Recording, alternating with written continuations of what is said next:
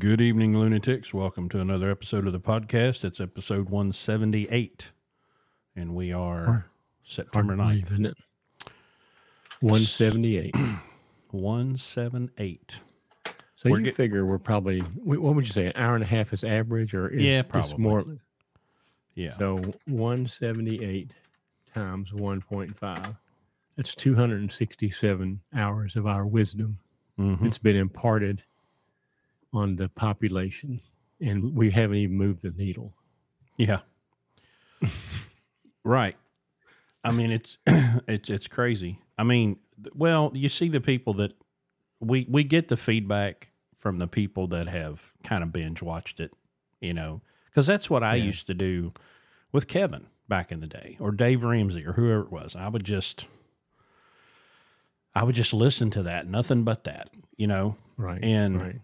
And you can tell the people that kind of get, get a little whiff and then they just want to ask questions whereas you know i'm like well hey you know like 200 hours at least um, your question will be answered there i mean i know sometimes you want a shorter answer but this is a microwave society you know everybody wants it and they want it now Well, and I listen. I don't. I probably even have told. I've had several calls this week. People wanting to, you know, ask me questions and whatnot. And you know, I mean, I I go down that path. There was a guy like Friday, and um, he and you know he. Did, first of all, I, I don't even. I'm going to have to probably put a different phone number wherever they're finding my phone number. I get these calls. Do you get them? People Mm-mm. call you out of No. blue. Well, they're getting my phone number. It's probably off the website. and you know, I don't know. I have no idea who they are, but you know, they know me better than I know them, obviously. And, yeah but uh, you know, you you don't want to be rude or anything. But I mean, I can't just stop what I'm doing in the middle of the day and spend 25 or 30 minutes, right you know, talking to somebody as much as I'm sure they would like to. I just, you know, I just can't can't do that, you know. And so, um, you know, anyway, um, that's the price you pay for fame, I suppose, right? yeah well i mean you do you know you take somebody like kevin that that really has a brand um, or dave ramsey you know somebody that has a brand and then and once you get known by a bunch of people and I've, I've seen it with you know people that have become celebrities on youtube um, they'll at some point they'll be like guys you know i'm i'm i'm trying to work you know, I know you want to talk to me. I know you want to come up to me. I know you, you want me to, you know, ask me questions. Right, Um, right. But, you know, yeah, it, I'm sure it gets difficult. Um, Well, again, like I said, I'm, I'm not, I'm, I'm not complaining, even though I am complaining, but I understand it. But under, but help us understand too. It'd be much better if you texted or emailed and ask us to, you know, because we have the uh, software for you to schedule an interview or Mhm. schedule a conference. So just um, send us uh, an email, and we'll send you a link, and you can then choose a time and set up a conference. Now, some of those are not going to be free if you want a lot of time and talk about something that obviously you know is not mutually beneficial there may be a charge for that but that's just what we have to do um, with the volume of requests that we get Yeah. so yeah, I mean, there's 168 hours in a week. I could use 180. You know, if I could, if I could come up with 180, that would help me get everything. Because I got a very long list. I started thinking about that yesterday. Um, if if I was to write down everything uh, that I need to get done, say in the next 90 days, Yeah. it is a very, very, very long. List. Well list. and that doesn't include the stuff that i need you to do in the next 90 days you don't know about yet so right? yeah. Purple Yeti is the phone Now- number from the American Truck Driver Podcast still on? yeah, I think it is. I couldn't tell you what it is. I'd have to look, I'd have to look it up.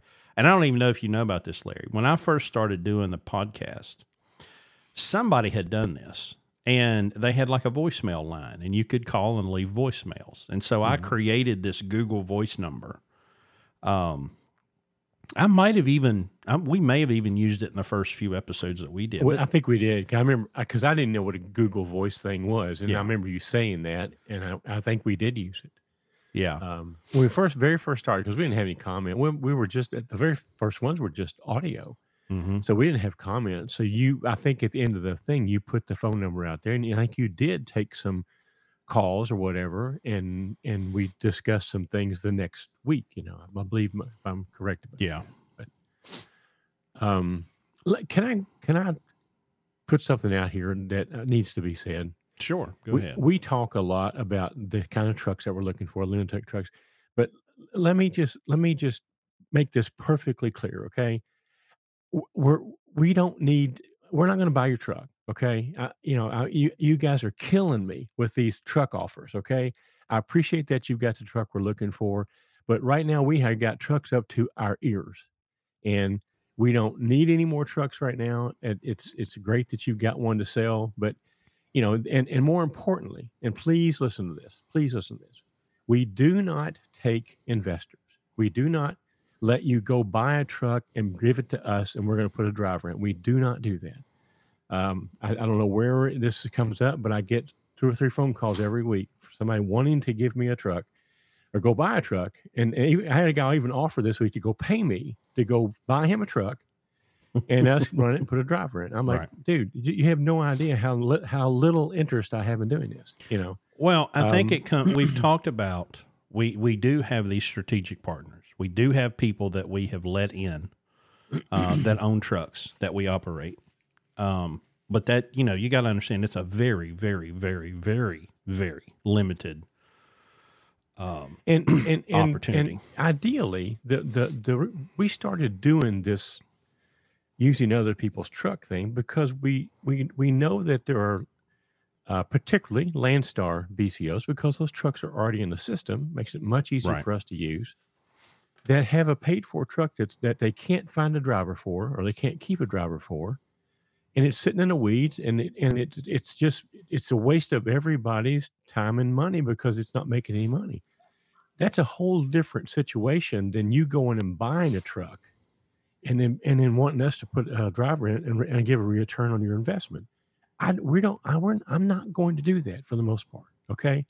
Uh, but if you're a if you're a Landstar driver and you've got a truck that's sitting no, it's the right kind of truck, and it's paid for and it's not making any money, and you're about to give up because you can't keep a driver, that's a little different story. Still, probably aren't going to take very many of you, but that Yeah. gets your foot in the door.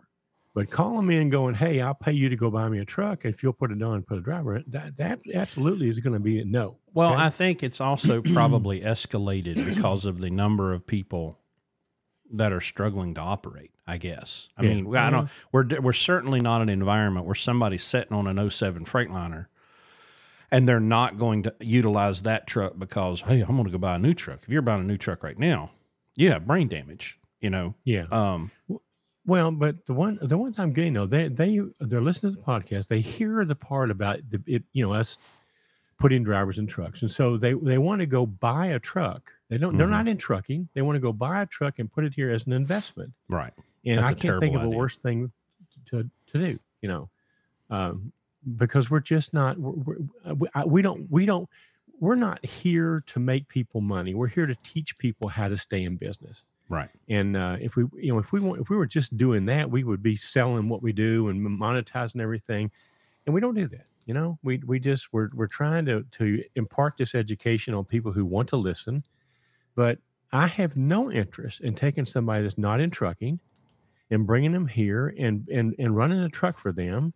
Um, that's just not what we're going to do. You know, we've we've we have one or two of those, but those are very very rare rare exceptions.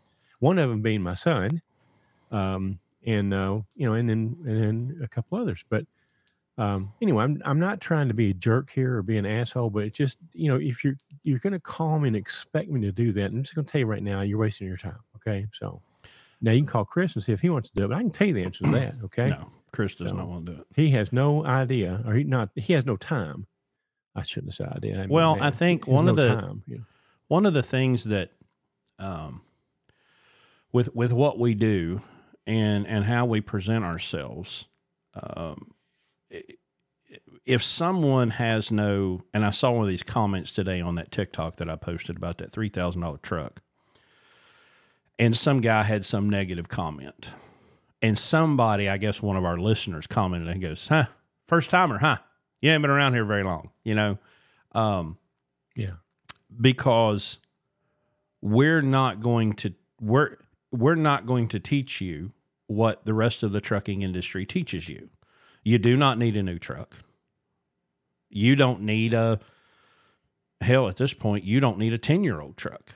You you need if you want to be an owner operator and I saw a comment today I believe it was on TikTok, you know, well uh, well, what brokers uh, will work with me with a new authority? I'm like, you don't need a new authority. If you if you are a first time truck owner, you need to lease to a carrier and you need to get your feet under you and learn how to run your business before you go out and try to get your own numbers. Because that's a recipe for disaster.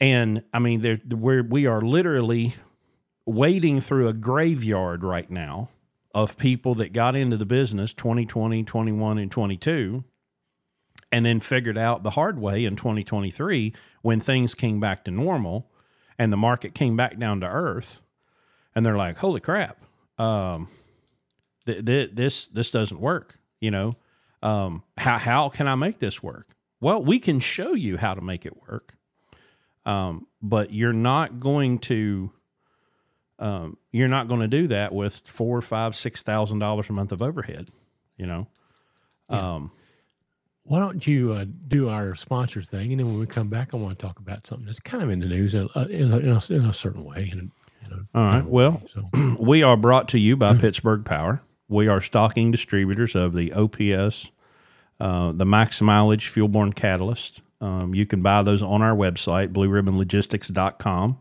I just did a TikTok video of my um, installation of my first OPS.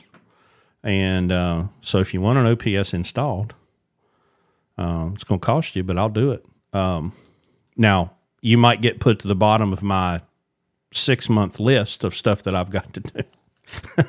but um, uh, but Pittsburgh, you know, the the great thing about having a, a sponsor like Pittsburgh Power is we had a relationship with them long before they ever wrote us a check.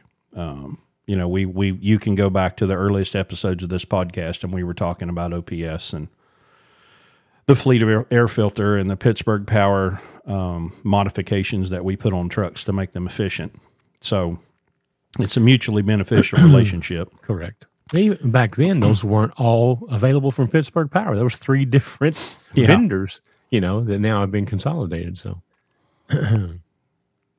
uh, Pittsburgh Power is in the business of helping people get better fuel mileage. The products that they have support that, and they're in the business of, um, you know, repairing um, diesel engines, it's particularly Freightliners and Cummins, and um, they um, they have a excellent shop with excellent diagnosticians, and um, they're um, you know they're very owner operator friendly. So anyway, call them, tell them you heard about us here. Thank them for for, for sponsoring uh, our podcast because uh, that helps a lot.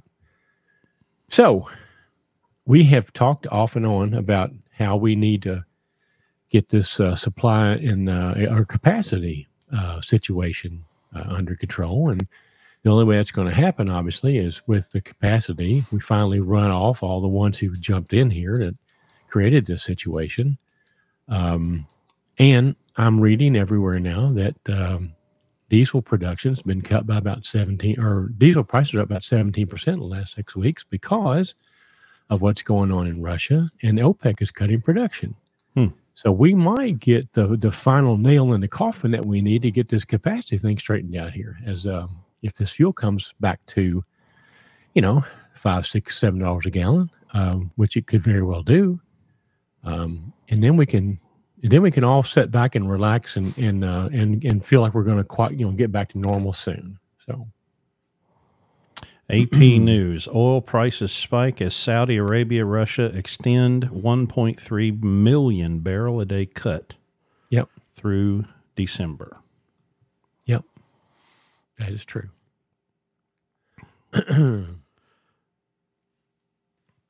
I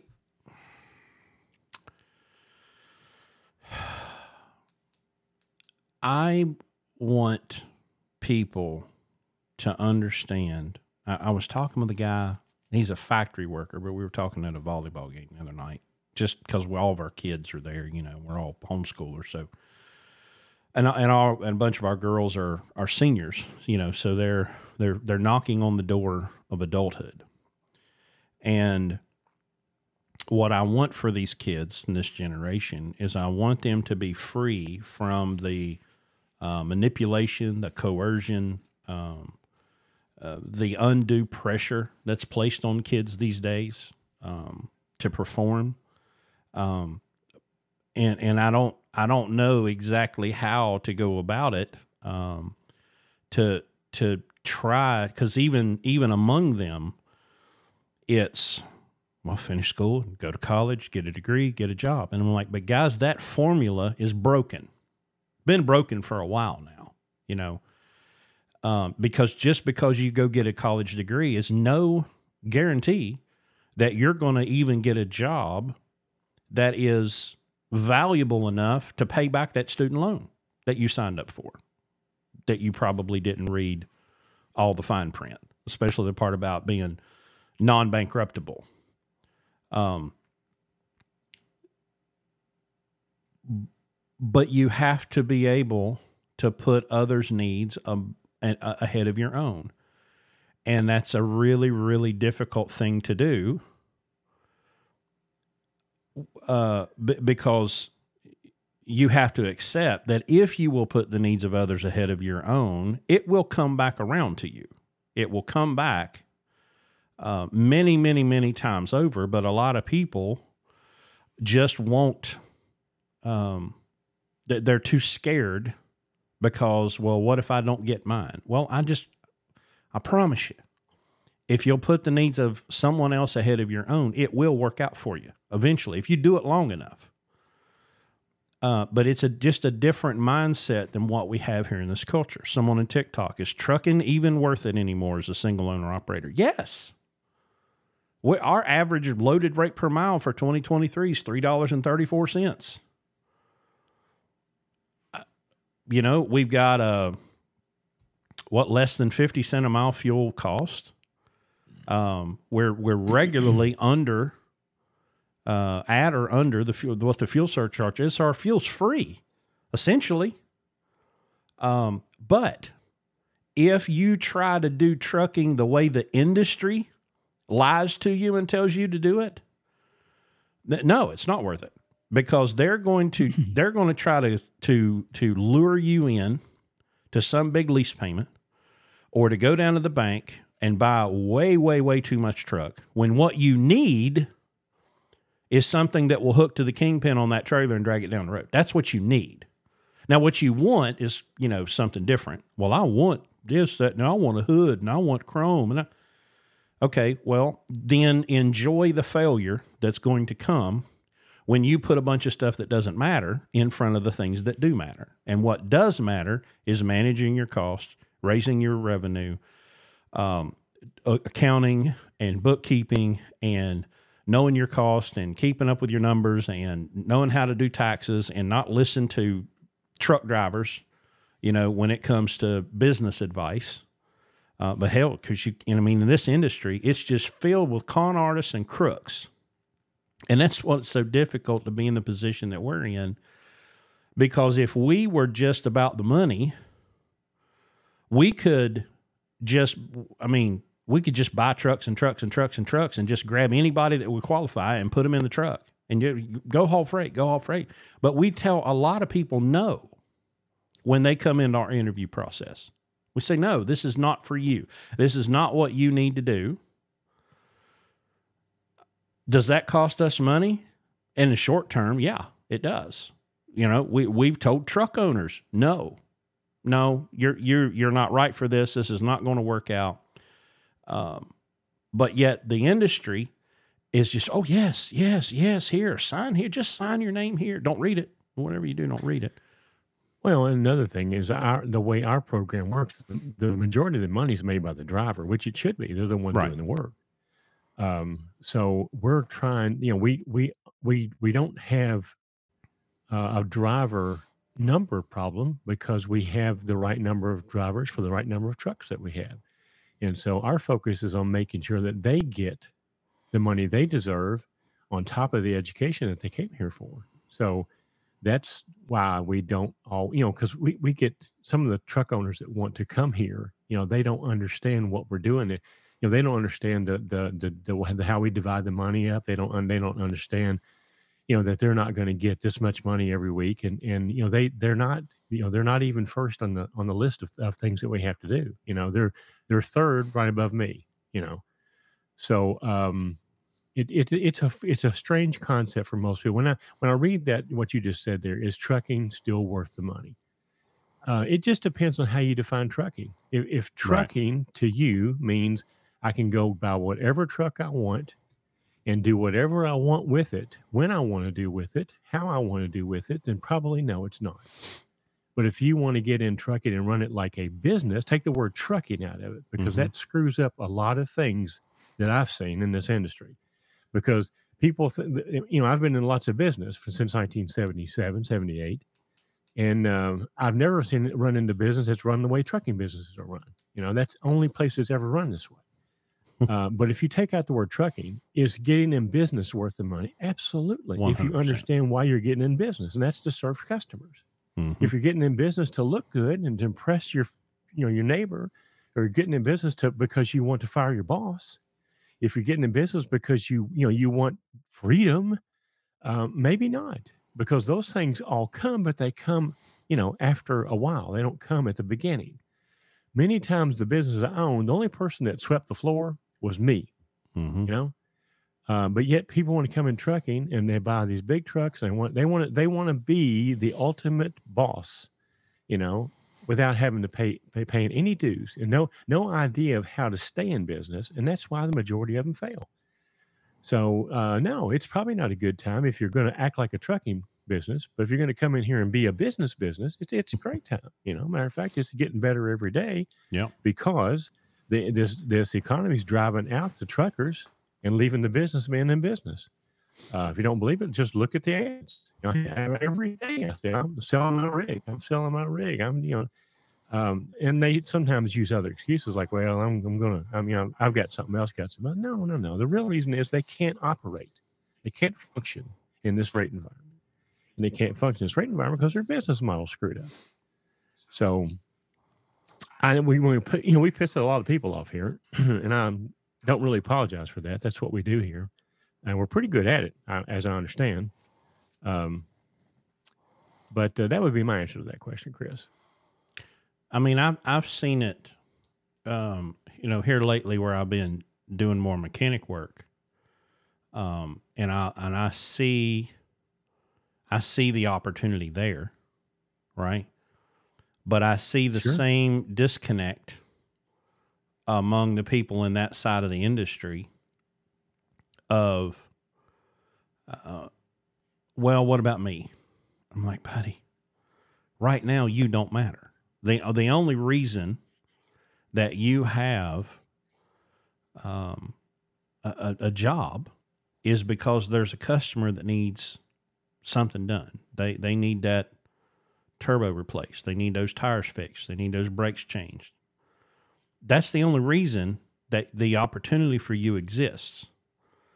And when I look at um,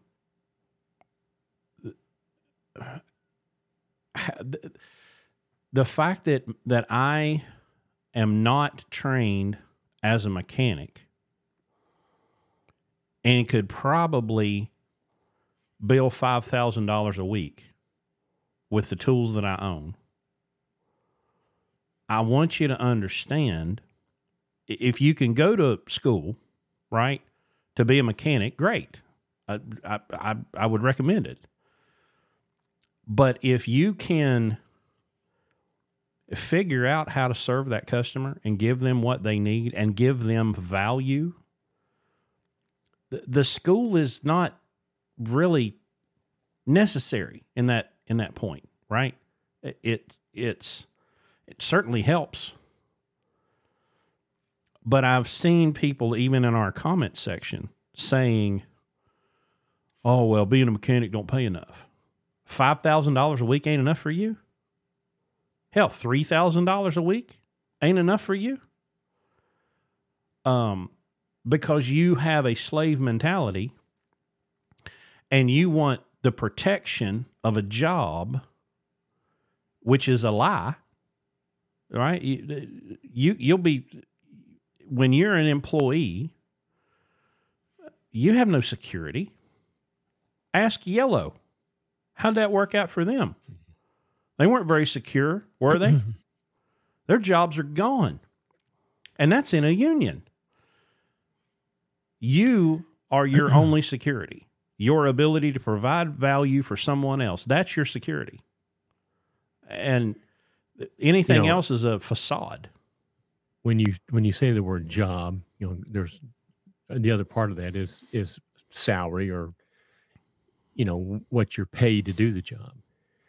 And what I've always told people is that salary or that pay that you're accepting that job for, that's the price that you put on giving up your dreams.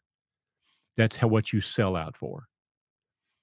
Uh, because you know you're you're now beholden to the person who now owns you you know you you you come to work or you don't come to work based on whether they tell you to or not and even if you say well i can get a job anywhere well that, you still but you just say you trade one trade one master for another Mm-hmm. um and and chris has, has lived this because when he decided to do this a lot of his relatives go you, you need to go get a real secure job you ought not be out here being, Just you know, a job. in business for why yourself why you know? won't you just get a job? Yeah, yeah. And uh, you know, I've been self-employed since 1977, 78, somewhere along. And I think it was fall of 77 when it was. July, actually, July 77. And um, I did it for that very reason because I had my background at that point in time was kind of in the automotive business, car dealership business. And I could see that revolving door. I mean, every few weeks, somebody would come in and change out all the personnel, you know? Mm-hmm. And I'm like, well, what, how, what security do I have in this? You know, why, why do I want to just be a part of a gypsy crew, move around all the rest of my life and just not know if I'm going to have a job on Monday or not? Uh, and I decided then and there, you know, and in 1984, when we had our son, I looked at him in the, in the crib and I said, you know, I'm never, ever going to be in a situation where I can't provide for you. You know, I'm never going to be dependent on somebody else for my, you know, for my, um, livelihood. And I never was. Never have never have been, never was. Now, I did for eight months when I came into trucking. I was a, a company driver for eight months. Y'all can go back and listen to that, probably episode 49 or so Mhm. along in there. Yep. But I was a horrible, I was a horrible employee. Almost got fired two or three times. Almost quit two or three times. But uh, I'm not a very good employee. But anyway, uh, the only security is what you provide yourself. You know, that's what that's what's so good about about the you know trucking provides a great opportunity for people to get in business for themselves. They just don't understand how to do it. You know, the industry has fooled them to think that they can do it the way that the industry wants you to do it. And speaking of which, I am shocked at the number of lease purchases uh, opportunities I'm, I'm seeing on Facebook right now. I mean, there there's one of them that I actually responded to a couple of them. Of course, um, they delete my stuff, but there was one talking about this transparent lease, you know, and I'm like, well, if it's so transparent, why don't you publish it here so everybody can see it? Or can I come and get it and not be locked in a room? Can I leave with it? And of course, no response. But Right. uh, but that's that's how this industry thinks that th- that you should get in the business is do a lease purchase or you know buy too much. You know they they they it, it, it, there's just no common sense applied there. The desperation overcomes common sense. You know on the part of the people who want to think they want to be in business for themselves. The beautiful thing about what we do here, Chris, and you will you know this is that people come here they it, it, it we have a glass wall transparency. Okay, I mean Mhm. everything we do is you know there's no there's nothing hid, hidden here and some people come here and they um, they they delve into this situation they learn they advance at their own pace and there's some that come and they go you know what? I didn't realize it was all about this. I didn't think that i had to do all this this this this this this this. I'm not sure that that's that i want to be an owner operator. That's a hell of a lot of work. I just want to drive a truck you know? Yeah. so they find out by, by by being in the situation where they're actually doing the things you know and and look at how many people go to college and and they they think they want to go be a biologist or be a lawyer or whatever Mhm. and they spend all the accountant spend all this money to get this education and very few of them actually stay in the field after they get out because they don't like what they thought they would like you know Yep. well, we you can do it here and not spend two hundred thousand dollars in student loans to get to get to find that out. So anyway, I'm rambling. Well, there, there's a Everybody I comment. There's a comment here that goes with a great story you always tell. Larry G says, as an employee, I all but refuse to drive a truck without working AC. Now that I'm a business owner, I'm using 255 AC because it's mine. Crazy how perspective changed. yeah, that is, I have I have a story for that. I uh, I had an I had a I had a uh, a uh, employee driver, company driver, driving one of my trucks, and uh, this is long before Chris was here. This is back when I had three or four trucks, and I just hired truck drivers. Okay, and I certainly got one with him. Okay, um, but this gentleman was um, from deep south, and turns out he's got seven children and a wife. Okay, um, so um, the story about the air conditioner is that if if uh, if that air conditioner or if anything on that truck didn't work, I mean, I immediately had to stop, everything and pull him into the next available shop and fix whatever it is. We we fix air conditioner, we radio, we, all this stuff that doesn't really matter. Okay, Mhm. because you know you can. I have driven a truck in Texas with no air conditioning because I'm understand what you just said right there. Okay, Mhm. um, but you know your your your perspective does change when you understand that it's it's not it's not all that important okay so he ended up, he ended up buying the, uh, the truck from me um, and i ran into him year or two later actually i think i called him a year or two later and i just happened because when i sold it to him the air conditioner was not working okay he was bitching and crying and everything but he was buying the truck and i'm like i'm listen i'm not if you want to fix the air conditioner fix it okay i'm not going to do it so, like a couple of years later, I, I, I've we, we we get in contact somehow. I think I called him to check on him. I'm like, by the way, did you ever get your air conditioner fixed? No, no, I'm still I've got it short belted and I'm still running it, you know, without air conditioning. So, I mean, there's no way in hell he would have run he would have driven that truck two years for me Right. with the air conditioner not working. He'd have parked it in the field and threw the keys over the, you know. But that's you're right. I mean, that's the difference between an employee and a business owner. You know, I mean, Right. you you don't understand the, the, the that sense of entitlement goes away. You know, when you become the the per, when you start shaving the boss, you know, the entitlement goes out the window. You know, so When I good story. when I bought my truck, um, I had not been in it very long, and I'm and I'm very fond of my air conditioner. Okay, I like to Yes, you are. I Yes, like to are. sleep in a meat locker. Okay, the colder the better. Um, but when I after I bought that truck, uh, and that air conditioner went out, and someone quoted me like a thousand dollars to fix it. Um, and I went to YouTube, and I figured out, and I fixed it in a Home Depot parking lot for two hundred fifty dollars. You know, Yeah. uh, made a it made a huge difference. Well, now I know how to fix an air conditioner. You know, right, um, right. but that the you know you're right that that perspective change is where especially when you understand that just because the certified people fix it don't mean it's fixed you know i've i've, I've learned pretty quick that uh, generally when it comes to air conditioning i know more than the certified professionals um we got some good questions here about fuel Okay. um on TikTok or uh, on, on YouTube. Uh, so TikTok, right. y'all buckle up because you're about to learn something about fuel. Um, Royal Rise. Hey guys, I'm a little confused. When it comes to buying fuel, you guys take the Landstar discount out. Wouldn't it be cheaper with the discount? don't. well, that's not exactly what we do. Okay. Right. So I want you to think about fuel, and I want you to break it up into three three things. All right. One is the actual cost of the diesel. Okay. the And then, liquid stuff you put in the tank. right. And then on top of that, there is the discount, the whatever the amount of the discount. Let's say for the purpose of this example, it's 50 cents a gallon. Okay. And then you have the fuel tax IFTA. right? The on, when we're purchasing fuel, the only thing we're considering is number three, the cost of the diesel. Now that's after Landstar's discount, but it's also excluding the tax. I want to know what is the cost of the diesel. Period. Nothing else matters. So when and and, and before Landstar brought this app out a couple years ago, Landstar One, we had to do a lot of manual figuring there was a, a website called Find Fuel Stops. And we would go to that. And at that time, we knew that we got a, a basic 25%, a 25 cent discount at Love's and um, Pilot. And we had cost plus pricing at most like 99% of TAs, okay, and Petros. So I would have to look across my route and I would put it in to find fuel stops and it would show me what was the cheapest fuel.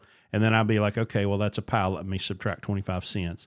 Or if it's a TA, well, let me, I got to call the number. I got to put the location code in and then it would tell me what was the cost for that location. And I have to add a penny or two pennies, whatever the deal was. Now with Landstar One, I don't have to do any of that. I just open my phone and it will show me all of the fuel stops in in my geographical area and the cheapest one pops up green. Great. There's the cheapest fuel close to where I am. So, let me just tell you, let's see. Uh, yeah, so, right now so we I'm don't gonna- we don't take the discount out. We take out the IFTA and we apply the discount, and that's the that's the comparative number. That So right at. now, the fuel closest to me, the pump price is four dollars and forty two cents. The net fuel price is three dollars and sixty three cents. Okay, forty two cents of that is a discount. Thirty seven cents of that is the state IFTA tax credit. Okay. So I don't care about anything except three dollars and sixty three cents. So if I'm going to go out, say to say I'm going to go to Illinois, I'm going to look and see if there's there anything less than 366. Yes, there is. There's 333. There's 330. Um, and then I'm going to plan like that, and I'm going to look and see which one's green. Right. This this was a game changer. I mean, the the the whole Landstar takes 35 percent of my money's worth it for that damn app. Okay but we want to know what is the cost of the fuel. IFTA is going to be IFTA. There's going to be a return calculated, and we're either going to get a refund or we're going to get a uh, credit, one or the other.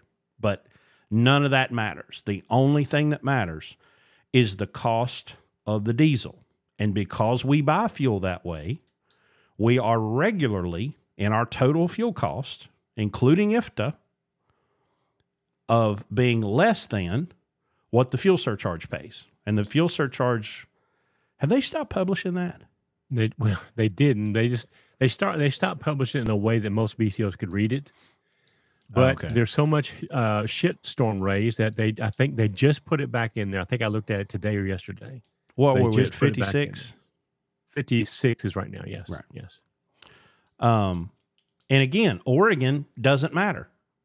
It does not No, matter. man, doesn't matter at all. Doesn't matter. It doesn't matter if you're buying fuel in Oregon, Pennsylvania, California, Illinois. I just named those off because those are the states, the one that has zero fuel tax and the others that have the highest fuel tax. Doesn't matter. The only thing that matters is the cost of the fuel.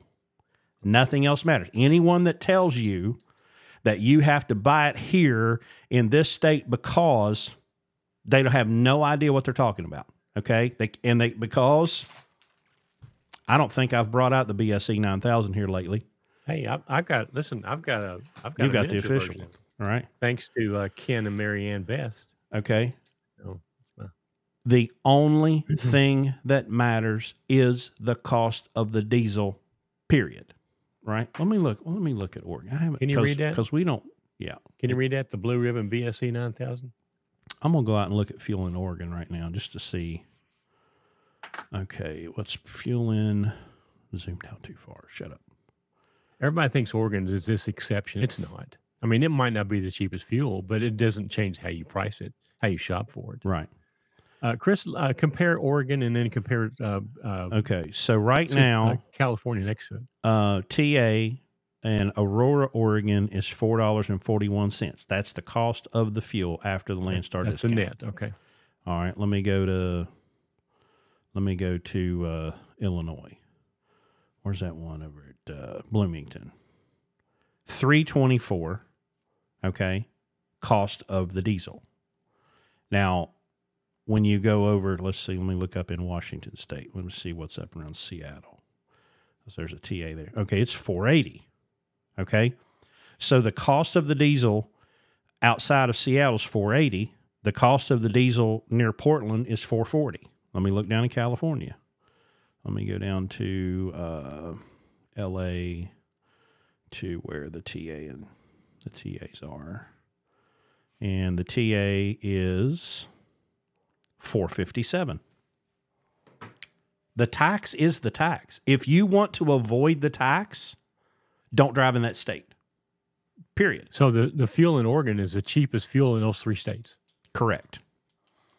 But everybody says, "Oh, no, buy fuel in Oregon because you know." I don't get a credit. Doesn't matter. If you drive in Oregon, you owe Oregon tax. Period. If you drive in Washington, you owe Washington tax. Period. Doesn't matter. You And- drive and in if this is confusing to you guys, we have a whole episode on this. I don't know the number; it's in the fifties, I'm sure. But we explain all about this and why this works, and and and it. Uh, it We it- it- probably ought to do an updated version because our technology is better now. We probably ought to just do one if the video uh, because we have better version oh. 2.0. Yeah, we've got better graphics and stuff now. But the bottom line is worry about the cost of fuel. The tax is a separate cost. You're taking two things and combining them into one and you're getting distracted by the fact that you're paying into a fund while you while you've got that pump in your hand. But they're two separate things and you have to separate them. You're going I- to pay that tax if you drive in that state. Period. Can I can I add some more to this? Please go ahead. If you want to uh, affect the tax you pay, improve your fuel mileage Yep. because uh, ta- the tax is not based on what you purchase; it's based on what you consumed. Correct. So if you consume less fuel, you'll pay less tax. And again, if you guys don't understand that, go do our directory. And is there any way you can do that quickly, Chris, and get the episode number? Sometimes we got to do the work for them. Oh, yeah, yeah. You start talking while I'm looking. Find something to talk about. Well, I had an idea. I haven't even talked to you about it, Chris, but I'm going to throw it out there and see, see if we can get some comments on it. Okay. So I had an idea for having a a segment in each episode, starting maybe when I get back from the from the beach. And I'm going to go out and I'm going to buy the basic version of QuickBooks, the online basic dumbed down starting out product of QuickBooks. And what if I take 15 minutes of each episode and just go step by step by step, how to set it up, how to get how, how to get started in the most basic of QuickBooks with a basic chart of accounts, and just take 15 minutes. Is it would you, was there enough people that be interested in me doing that that'd be worth the time to do it, and and and you know my time for preparing for it. So if you guys will let us know about that, um, I will uh, consider doing it. It'd be the about the middle of October when we start. I'm going to the beach the first week, so. So here's what I have to report. It was episode 51, and I believe that we did not start the YouTube until 55. I took yours. So, so it's going to be I took Yeah, your yeah. episode 49 and I put the audio of that on um uh on on the YouTube channel. But I'm I'm pretty sure that we we might not have that episode on YouTube. So we will uh 50 55 Wouldn't it not be available through the link on our website? Well, you can listen Podcast to link? it. You can listen to That's it I in any mean. That's what I podcast mean. feed. Listen to it. The easiest way to find it's going to be able to go to blueribbonlogistics.com, click on podcast, and go down and listen to it on the website because it would be hard to go 120 some episodes back. Um, Right. But yeah, we didn't start uh, doing video on the podcast until episode 55. So we need to redo the. Um, uh, we we need to redo the oldest or chicks. I'm, I, I was looking at the word oldest. Uh, we we need to redo the episode uh, on fuel tax, and we can probably do it much better Okay. doing it that way. So yeah. so Um, you guys give me some feedback on the QuickBooks thing. If you if you're afraid because you think QuickBooks is too complicated, I'm going to use the most basic versions. I think that I can buy it for like 60 bucks or something. I'm not sure. It might might be a subscription, but I'll figure it out. And uh, I'll walk you through the how to set it up, you know, how to do all the entries and, and everything like that. So uh, if you're interested, uh, I'll be happy to do it, you know, a little bit. I'm not going to do a, a, a long, it's just too complicated to do it one time. We'll just do one segment, you know, a few minutes each each time. So if you're interested. What do you think about that, Chris? Christopher? I, I, I think it's um, I think it's a pretty good idea.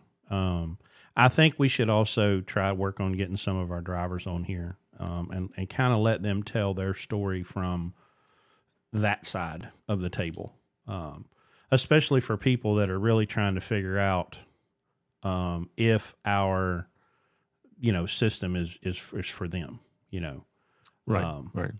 Mark. So the diesel in Kentucky is 424 and Ohio is 422. Is not better about it. No, it doesn't matter.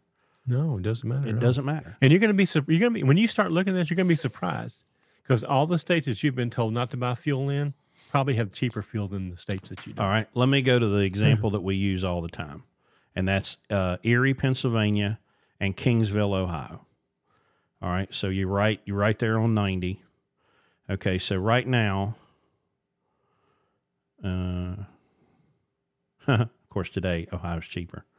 Um, but usually, and and this is why we tell people you have to check the app every time because nine times out of ten, the TA in Erie is going to have cheaper fuel than the TA in Kingsville, Ohio. Today, it's nine cents cheaper, and I'm gonna tell you what that tells me that fuel is on its way up. Right. Okay. right. As fuel is climbing, I, I will watch our discount shrink. Okay. And then all of a sudden, our discount will go to like a dollar, dollar ten a gallon. I know I know that the price is getting ready to crash, but it won't show up on the retail side. So right now, today, with a 78 cent uh, fuel tax in Pennsylvania, their cost of diesel is 360 and in Ohio with a with a, uh fuel tax of 30 47 it's $3.51 so right now if I was traveling on 90 I would stop and buy fuel at the TA in Kingsville. But there are other times that it, and it, it can be 15 16 20 cents Oh. difference That that that that corner in Effingham where there's, a, a, I mean, I've seen fifty cents in that one intersection Yeah. difference between you know, yeah in Effingham Illinois because there's four truck stops and then there's two just a next out- next uh, e- exit down. So you really got six Okay, the right there within a mile. So today, the swing between the four stops in um, Effingham is six cents a gallon today, okay, but we've seen it fifty. You Yeah. know, The Um, thing about it is you can't memorize it either. You can't go, oh, that that truck stop there is always cheaper because you never know. You you got to check it every time. You know, so that's what we teach our guys. and I don't know if we still do. Used to uh, used to be that the that TA in Denton, Texas, and the TA in Wapakoneta, Ohio, Wa- Wapakoneta. Wapakoneta. What did I Yeah. say? How did I say it? You said it wrong. I don't. I said it wrong. You you you insulted a bunch of Native Americans. yeah, I'm sorry. Um, they were out. no, they were out of. right. I was in there one night eating at the restaurant, and I thought the guy next to me was just was just screwing with me. He was talking all this Indian, you know, language, and I kind of offended him. And he got he he got serious. Okay, so I got taught my lesson real quick. You don't mess with with you know Wapakoneta Yeah, natives up there. Okay, they take that shit seriously. So but they they used to be these two that were out of network, and so your discount would be like a nickel, you know. And I Yeah. remember one Richie Matthews getting getting his ass tore up because it was like it was eighty five cents a gallon difference. yeah, yeah, You know? it was. And I'm like, Richie, did you check the app? Well, no, I did not. It was a TA. I just, you know, okay. Well, yeah, yeah. call daddy and get your ass whipping. Um, Oh goodness, Richie, Richie, Richie. Hey, Pete Pendleton, hey Pete, good to hear from you, man. We're uh, we're Uh. holding your spot, okay? Get your shit together, okay? If we can get you in here, all right? So uh, tell me when when is it you're going to get rid of Spectrum Internet and how soon and who are you going to replace them with? Well, let me. Let, if y'all don't know, Spectrum, there's 17 million people with, with Spectrum, okay? And right now, none of them are getting any football. or and I don't give a shit about Disney, but anything that's owned by Disney, including ABC, none, Oh. none of that's available on Spectrum right now. Well, Well, I get my internet from Spectrum, okay, and have been forever. So I just I happened to check today because I'm pissed off with this shit. Okay, well now Kinetic, which is owned by Windstream, is in my neighborhood, and I can get my internet from them, and I can get I can buy a streaming. I can get who. Here's the another thing gets me. Okay, Hulu's owned by Disney, ABC, and mhm. Fubo is owned by Spectrum. So not, I'm not going to do either one of those because I don't want to support either one of those two bastards because they won't work this out. Okay.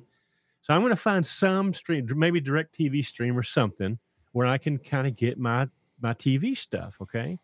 Uh, but I, once I fire Spectrum, I lose my internet. So that's what's going on. But I'm, listen, uh, you heard my story about the yellow pages, right? I feel the same way about monopoly utilities oh, and yes. Spectrum is right there with it. Okay. I'm So- I'm so fortunate to have Xfinity here, and it literally ends. in my my mother in law is my neighbor, and the Xfinity service on this road ends at her house. She is the last house. If we lived on the other side of her, Yeah. I'd be stuck with Frontier, and it's Yeah. dial up plus a little bit. You know, This is going on for two or three. It started August uh, August thirty first, I think maybe. Uh, It's been going on for a Yeah. couple weeks now. But it, you know, now look, I don't watch the NFL, so I don't give a crap about that. But a million people do. Okay, hmm um, but I mean, uh, people are.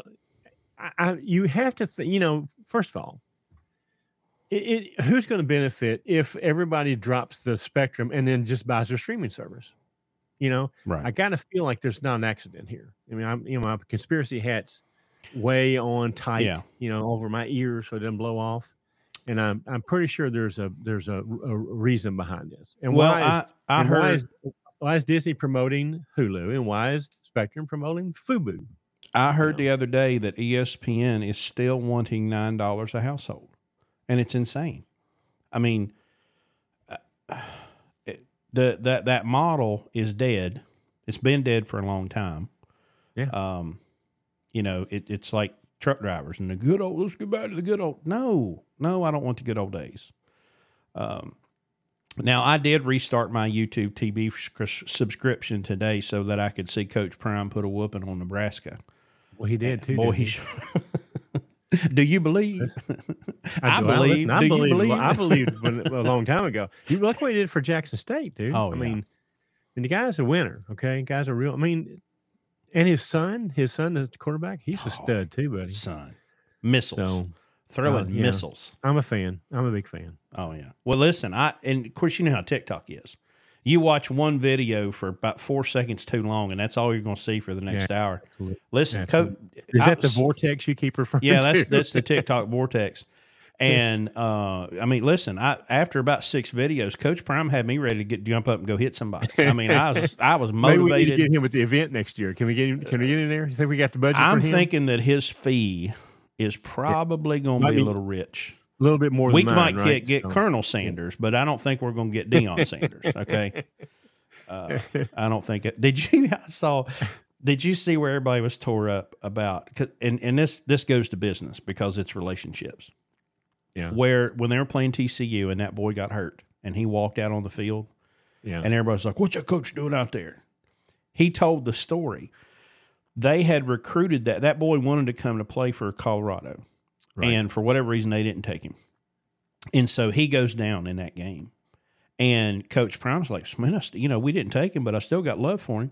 So Coach Prime walks over in the middle of the game. This kid's laying there looking at the sky, and he reached, he kneels down. And he goes, "Now listen, you know, if you don't get back up, they ain't got a chance. Okay. So you're going to have to get back up and you're going to get your butt back in that game. You know, Yeah, Anyway. I, I get it. So somebody says on on uh, YouTube, okay, guys, back to trucking. okay. So Um, now, uh, now, now, Willie, I got to correct you on something. The idea of having the drivers on here uh, in a segment, I already suggested that to Chris this week. It was none his idea; it was my idea. It was okay, so let's get that straight. Yeah.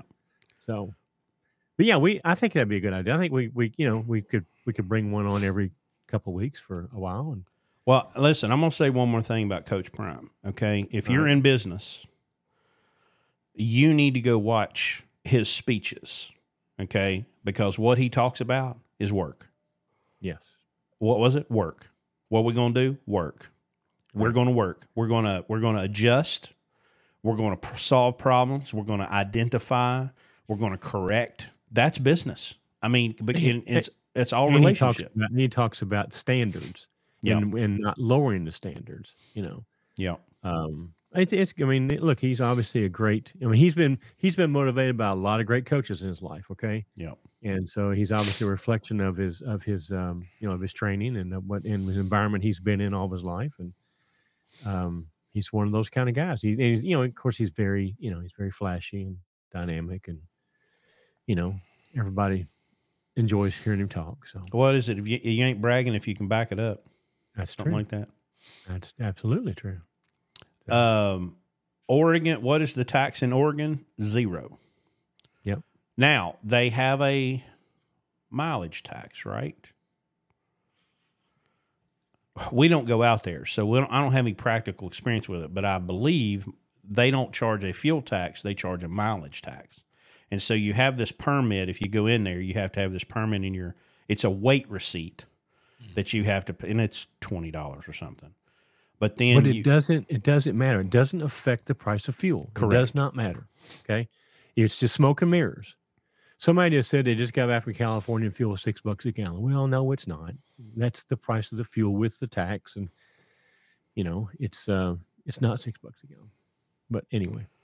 Well, let me go here. Let me. I'll tell you right now. So, you fuel. just said it was 440 or I 480 know. Well, but I wanted to look at the spread. Where- well and also i don't know if this person's probably not a not landstar he's Right. not getting the landstar discount But I want to say, you know that 35% that they take from us well we should we don't get any that back in fuel discount do we chris the pump price at the TA in Ontario as we speak is five dollars and ninety five cents a gallon. okay Right. So we would pay four fifty seven. What's the okay? Yeah. So there you go. Four fifty seven to six bucks. That's a buck and a half Okay. Now for clarity, per gallon. when you are putting the mileage taxes, the ad valorems, the fuel tax under fuel in our expense, right? I do. It's I do. under a fuel category in our It is. accounting, It is. um, but it's not. You know, it's not a big.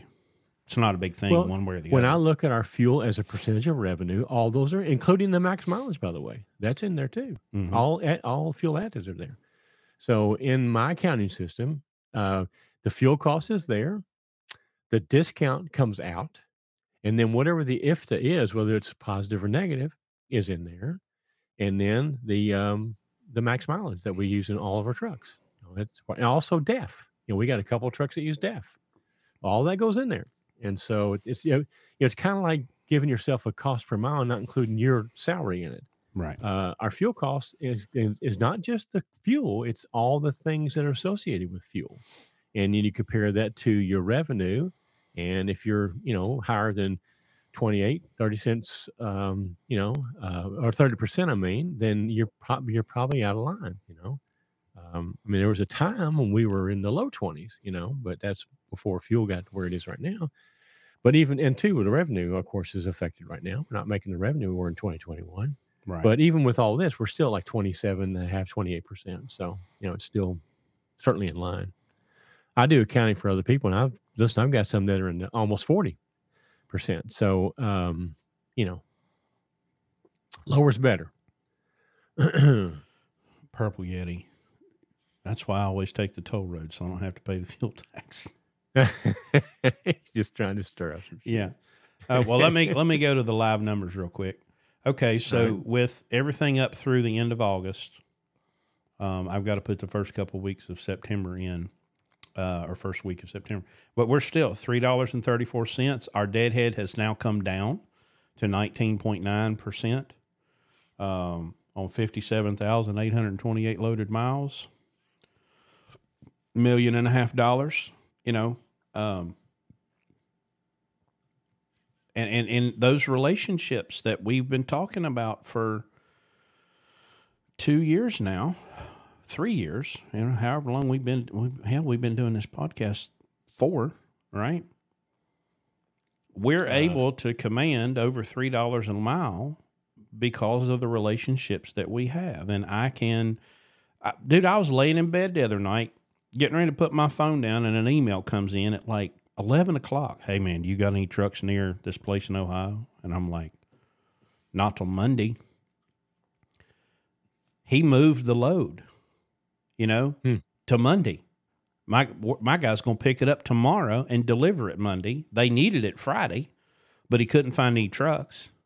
And y'all, this is a really good paying load. That's the thing that that kind of surprises me is the number of times that because I know everybody bitches and raises hell about agents cold calling them, you know, with nonsense.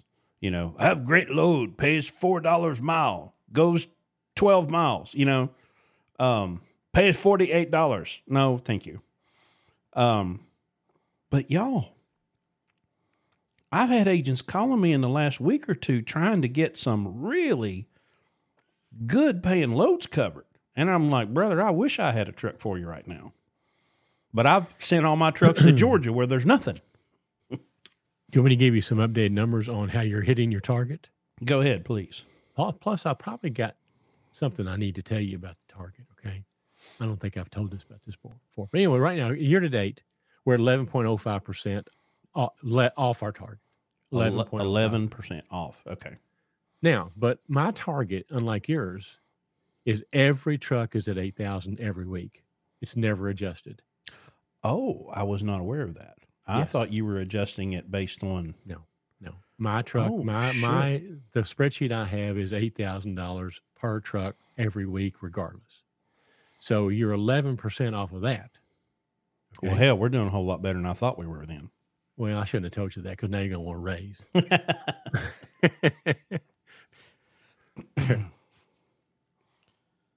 but isn't it isn't it nice having numbers? Huh? Is it not nice having numbers? Uh, Spilly built that. What is our what is our fuel cents per mile currently? What's the best way to answer that? Will we go Fuel off of the cents per mile currently, or cost per fuel mile. Cost per mile. fuel cost per mile? I mean, if I go off of our latest fuel report, uh, no, that's total. Yeah, you could you could take my weekly thing. I mean, this this changes every week. You gotta know that, Spilly. Okay. Okay. Um, All right. So I could go to accounting and get to for year to date, but it would take me a little minute to do it. Okay. Well, I'm gonna do some math real quick. then. I'm going to guess it's in the under 55, 52, somewhere in there. Somewhere I'm going to guess. Okay. One, two, three, four, eight, nine. And that's with IFTA. by the way. Fifty-seven. 57. Okay. Now that was Where- with where one you- truck that had that? a really high. Well, yeah, yeah, we got some outliers there. Yeah. Okay, because we had one driver that had a hard time getting four miles per gallon, but he's no longer here. So we got some outliers. But Yeah. if you throw those out, I'm I think we're we're going we're somewhere between fifty and fifty five. I'm sure. But like you said, the fuel cost this past or the the fuel surcharge this past week was fifty-six. It's been fifty six for three weeks in a row. right? And I just did an average of our fleet one week was 57. Right. I mean, so you know, uh, Chris, what is your current weekly revenue goal for a solo truck? 8,000. Eight thousand. Uh, and boy, we had us a good week this week. Uh, I had We did. one almost 10,000. Just just almost 10,000. Um, Uh, Leon Trimble's doing some math for you, and that all looks to be correct, Leon. But you got to remember, our cost per mile for everything is about a buck fifty-eight. So um, that's drivers, that's everybody, truck owners, that's everybody. So yeah, it it would it would be right. Um, three thirty four. Three thirty four times point seven, be about two thirty three to the truck. Um, okay, but our cost per mile, he said, would and, and I when I did that dollar fifty eight number, um, fuel was a little higher than it is now. One difficult that, that we have, I mean, Larry's accounting system is amazing, and we can tell you down to the penny, especially percentages of revenue and stuff. so's Larry, by the way. He's amazing Right. too. Um, but QuickBooks doesn't have a mileage component, right?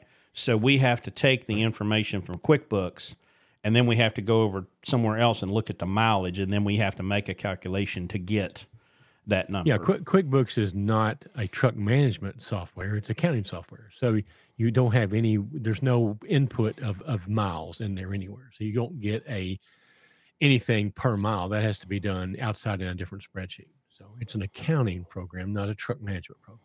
So. oh, this is Carl from last week. Um, uh, the VP brokerage at Forward Air. Tender reject volumes are higher than they have been in the last year. Mm-hmm. Us brokers are scrambling if you don't have relationships with your partner carriers. Did you hear that? Say that again. you know, say it loud for people in the back. To hear, yeah. Okay. Um, okay. Here's one. So the tax aside, ah, damn it! I hit the stupid screen and now it's popped up. Let me look over here. The tax aside does it benefit your taxes? I assume you're talking about income taxes. Um, listen, I, I want you to understand we don't make a single decision for how it's going to have an effect on our taxes, right? Taxes are a are are a punishment for doing well. Okay but we're not going to make a purchase because we get a tax write.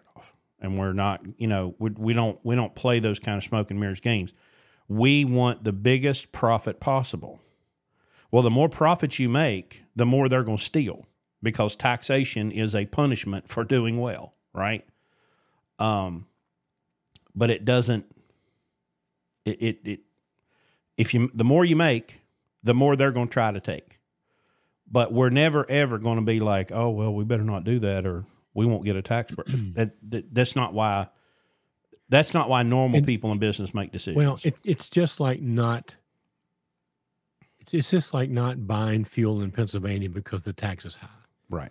The penalty for for doing that is greater than the tax. And the same way with here. The penalty for cheating the IRS is far greater than the tax. Oh, okay? Oh, yeah. So uh, you might get away with it for a while, but you're not going to forever. And if you've got employees, you're putting all of their livelihoods in jeopardy, you know?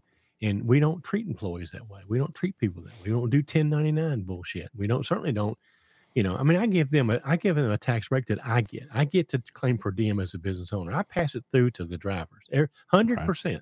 not the 80% that I can deduct, 100%. Um, so we're we just don't do things that way. All right. So I'm not going to build a business, uh, uh, you know, build a business on on, uh, on cards, a, a, house of cards, and then everybody in the program suffer when I get arrested and, and taken to the you know to the gulag. So it's it's just not going to happen. You know, we're just not going. You know, our my credibility, our reputation. I've worked all of my life for that, and I'm not going to jeopardize it for some stupid little.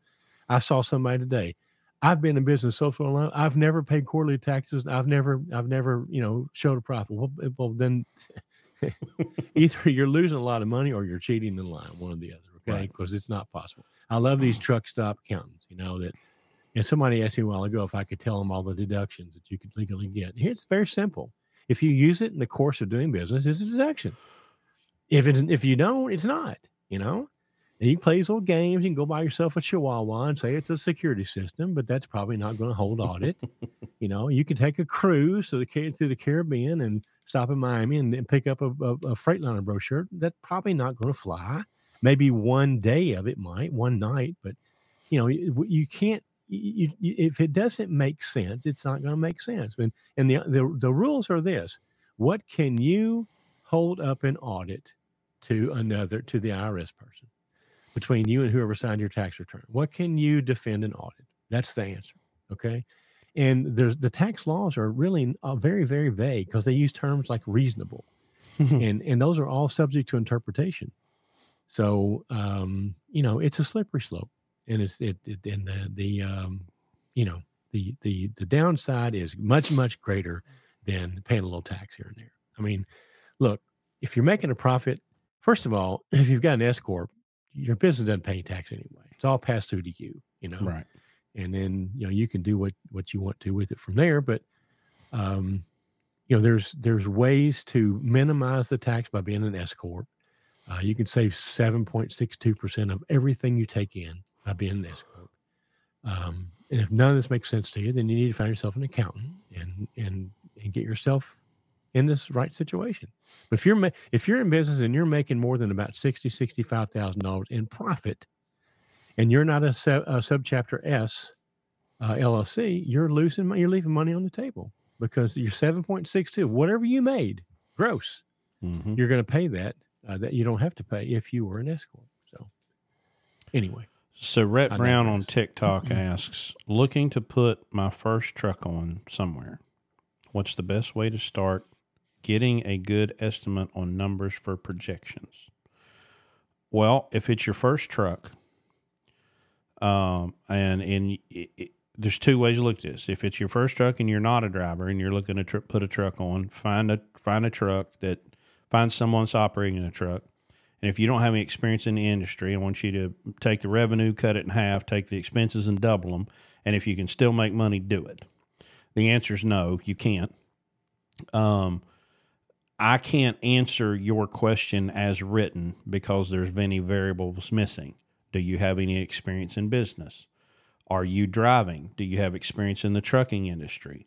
Um, there's a whole lot of um, uh, there's a, again I used this term earlier in the show. There's there's carcasses of corpses laying everywhere right now of people that try to get into this business. Because when it pops up like it did in 21 22 it's a cash cow.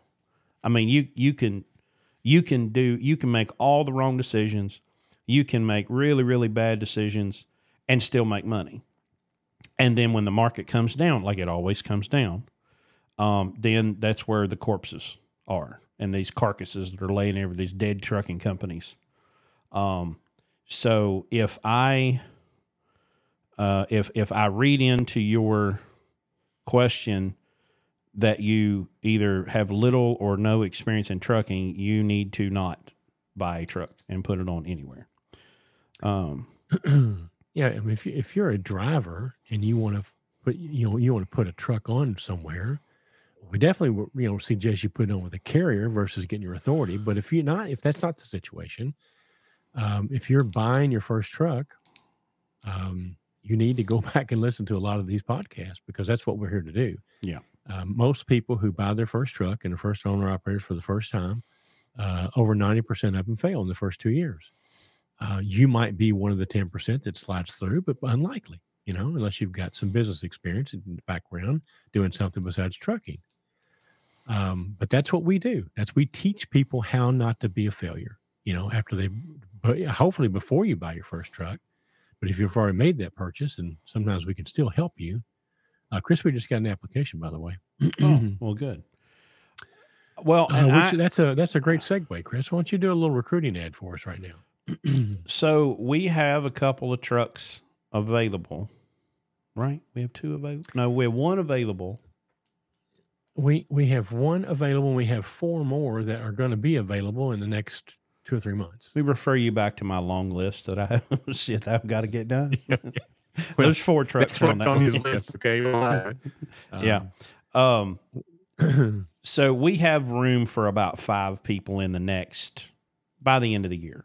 yeah. Um, three months. We've got room for five. We have one immediately available. Yeah. Uh, and by immediately available means if you if you s- submit an application and we send you to Landstar, we'll see you in four to six weeks. Right. And it's available, by the way, because the person who was in it uh, couldn't manage to get more than four miles a gallon out of it. So Yeah. um, we had to part company. Right. um, But that's why it's immediately available. so, but what and what I was getting ready to say right before that is is the idea of bringing some of the drivers on and letting them, because I I'd love to hear their honest perspective, but they're probably not going to be super honest in front of me. Um, Yeah. that first three or four weeks is is is challenging. Okay, one, you're coming into a new thing. Two, the Landstar system is very, very, very different than anything you've experienced as a company driver, just about anywhere. Okay. Now, if you worked maybe maybe you worked somewhere for a small carrier owner operator had two or three trucks and they were getting you broker freight, you may have kind of some experience of what it's like here. But like for example, everything runs on email. And that's a very difficult concept for a lot of people, you know.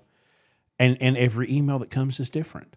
You know, this one sends it that way and this one sends it the other way and cuz and they're all completely free to to do things in their little niche and how they want to do things. And communication is um is paramount. You have to communicate. Um, I, I, gave one of my guys a, an attaboy today because he went to a shipper. They said, Here's your trailer number. He got there. He gave them the pickup number. Well, it was loaded on a different trailer. All right. And he took the extra step to go around the yard and find the trailer number that she gave him. And he took a picture of the inside of it and said, Listen, the trailer number you gave me is empty but the trailer number loaded with this pickup number is right here. So I have a different trailer number than you told me, right? That's the kind of above and beyond. You have to just think beyond. I had one couple weeks ago, went into what I thought was a live unload, and she was like, Oh, hey, man, no big deal. It was a dropping hook. And I'm like, Oh, hope you didn't just steal somebody's trailer, you know, because these are the little, the little details, you know. We, we have a customer in in one place where there's two agents that have freight in and out of that one customer. Well, agent A has a pool of trailers and agent B has a pool of trailers.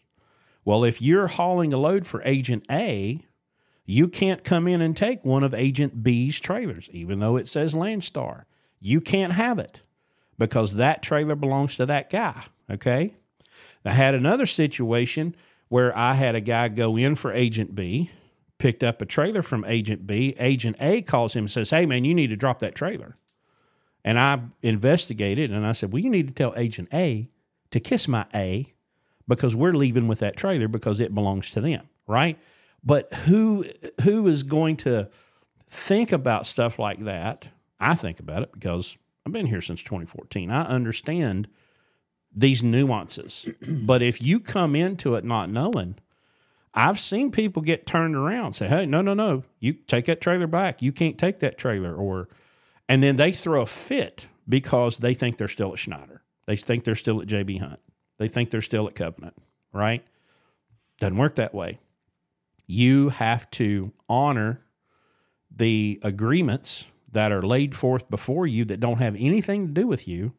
And if you get in the middle of somebody's business and screw it up, guess who's going to pay the consequences? You are, and there's nobody coming to save you.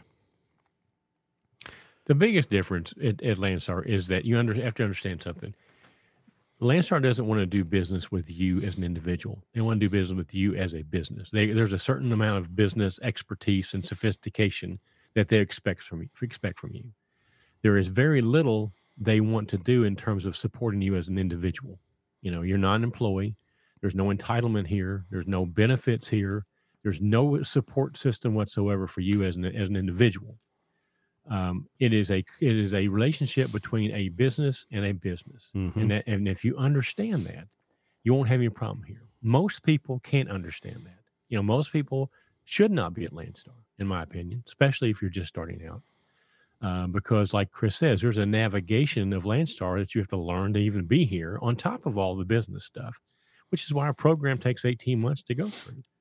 Um, but you know what we do here is teach. We we we certainly don't want to be a driving school, and unfortunately, we've had to become one because of some of the things we have to overcome that the driving schools don't teach.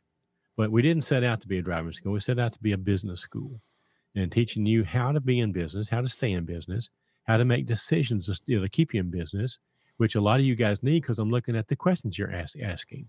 Uh, like, what's the best uh, truck to buy for uh, first truck with an automatic? There not one. Okay. Zero. Doesn't so exist. Things like that we teach. Okay. Because it's, it, and we're called lunatics for a reason, guys, because the normal way of doing it will put you out of business. 90% of people who do this for the first time, the normal way are out of business within two years. Okay. Broke, divorced, you know, bankrupt, um, back company driver, tail between your legs, you know, telling everybody that you can't make any money as an owner operator. Mm-hmm. Y'all met them all, I'm sure. But there is a way of doing it. There's a way to do this, and every other business in the in the country does it this way. and that is you get into business minimizing the risk. You don't start out if you, if you want to start out with a little hamburger lemonade stand, you have a little lemonade stand in your front yard. You don't go down and open up, a, you know, a, a, a, a five star restaurant. You know, when all you know how to do is serve lemonade. But mm-hmm. yet, everybody who gets in trucking wants to do that. They want to go buy a five star Peterbilt, chrome all over it, two hundred fifty thousand dollars, and now, and because I've bought that truck now, I'm entitled to make a profit with it. Well, well, no, you're not. Absolutely, you're not. Matter of fact, you're you're you shouldn't make a profit with it because you're stupid. So, you know, that's the thing that will ferret you out. You know, it doesn't matter what you think. It doesn't matter what you think you're owed. You know, the the market will determine whether you stay in business or not. And the market is not going to artificially inflate itself to cover the cost of your truck that you couldn't afford. Nope. That's the number one problem that we have in this industry. Okay.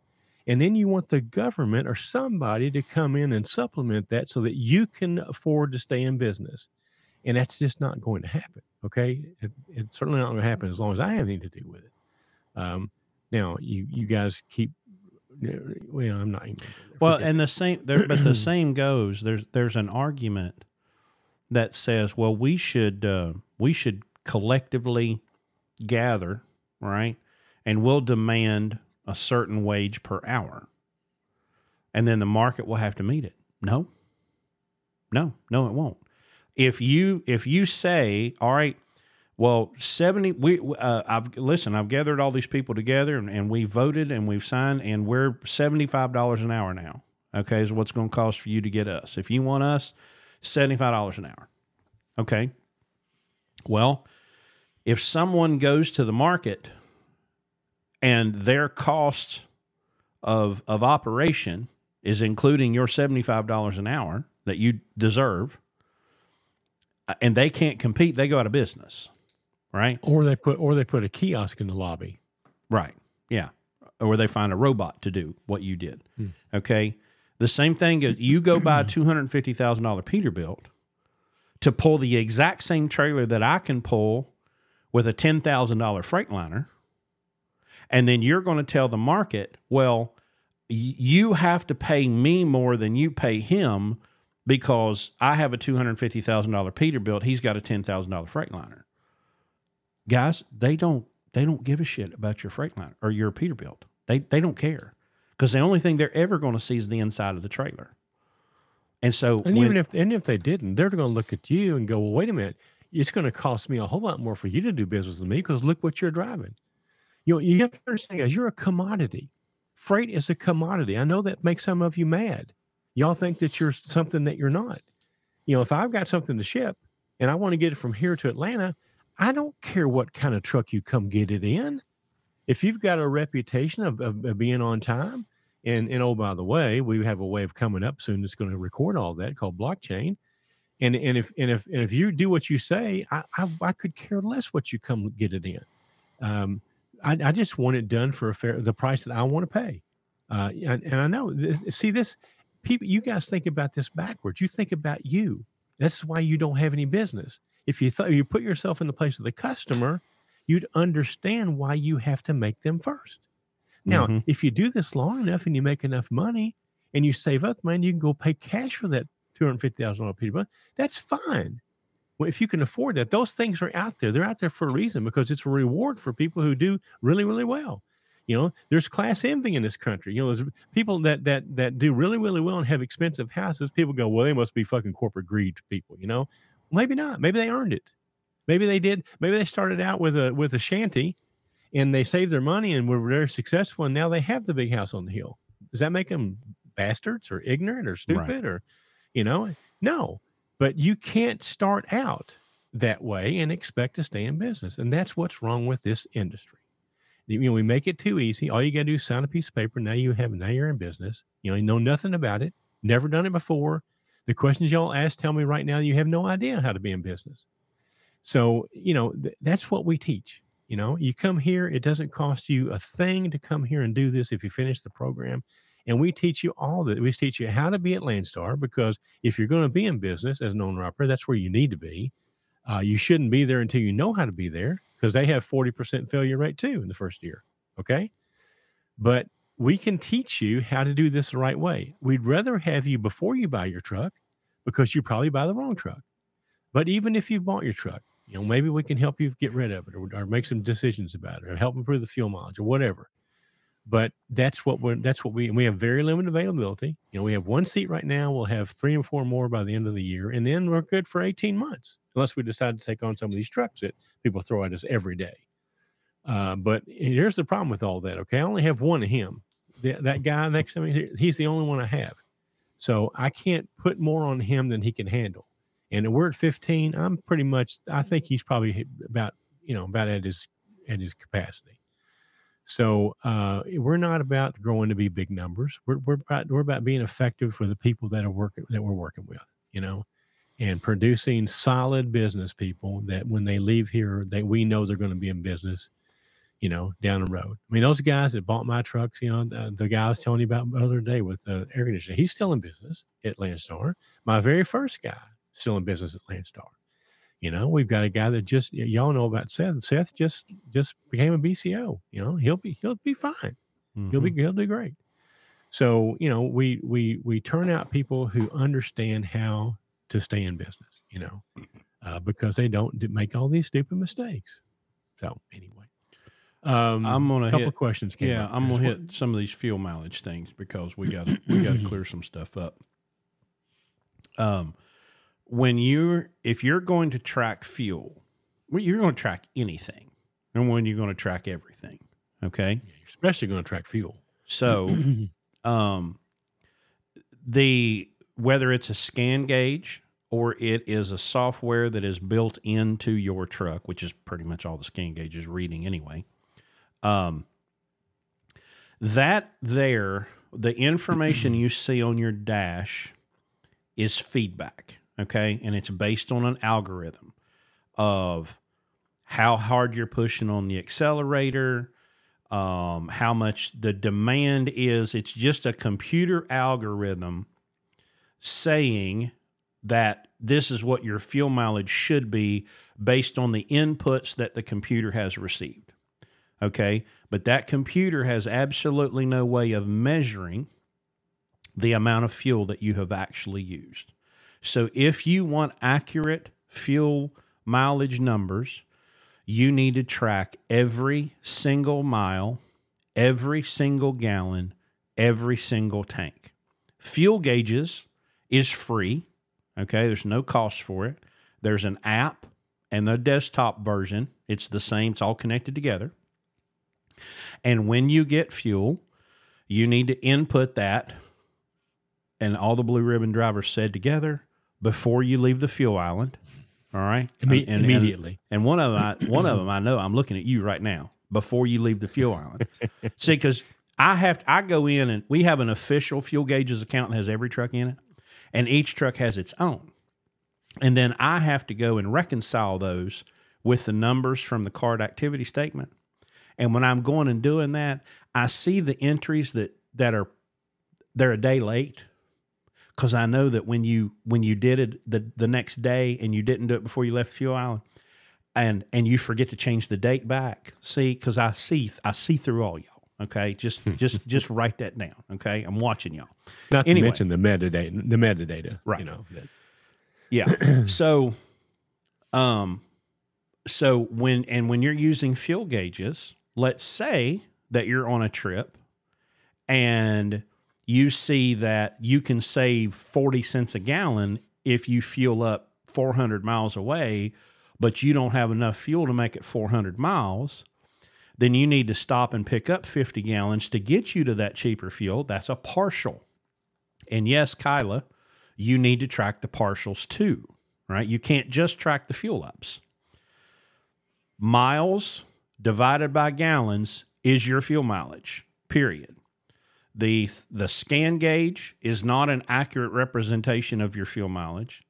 The PACCAR software, the Freightliner software is not an accurate, accurate representation of your fuel mileage.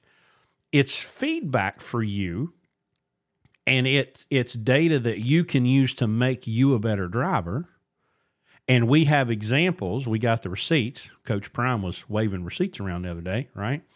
We have the receipts that can show you that only by changing the drivers, two trucks' fuel mileage went up over one mile per gallon average.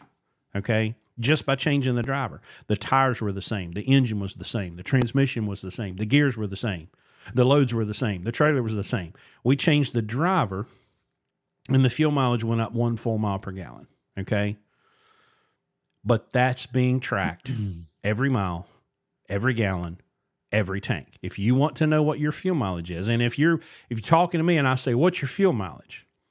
and you give me a number that that came from anywhere other than fuel gauges where you've tracked every count, you're lying. You're not telling the truth. Um, Kyla, there is a way to record the you, you, on fuel gauges. There is a button there that says that says partial or full. Mm-hmm. If you're doing a partial, you want to click that button because all it's really doing is saving that information and adding it to your next fill up. Right. Is all it's doing. But you do have to make it a partial, otherwise you're going to have an artificially inflated uh, uh, MPG and, and, and, cost per mile in that particular uh, transaction. But if, when you're doing an enter it, there's two there's two two buttons. There's a full and there's a partial. Just click partial. And Johnny saves that information and adds it to the next time you fill up. So Johnny Witt on TikTok says, I've traded up and worked hard and saved to drive the truck I wanted. Well, the key you. words right there. Yep. Worked hard and, and saved. saved. Yeah. Yeah. Congratulations, Johnny. And I, hey, I above want, that, Chris, above that, how is an LLC beneficial to me as owner operator? Yeah, I was going well, to come back to that one, but we probably okay. need to do an episode on that one too because it's complicated. But yeah, you can but try to simplify. Just brief. I'm not going to go into detail because you can do the research. Okay, briefly, there's no reason to be an LLC. Okay, I, I know the late night radio says that you guys have all this liability, but that's all bullshit. Nobody's going to sue you and not sue the carrier leased to, or I mean, they're going to sue everybody that, that they, that they can. They're not. That's not going to protect you at all. That's just bullshit. The only reason to become an LLC is to become an LLC that saves you money in taxes. The only way you can do that is become an S corp. Okay. Now, the way it benefits you is that it will lower your taxes by 7.62%. Okay.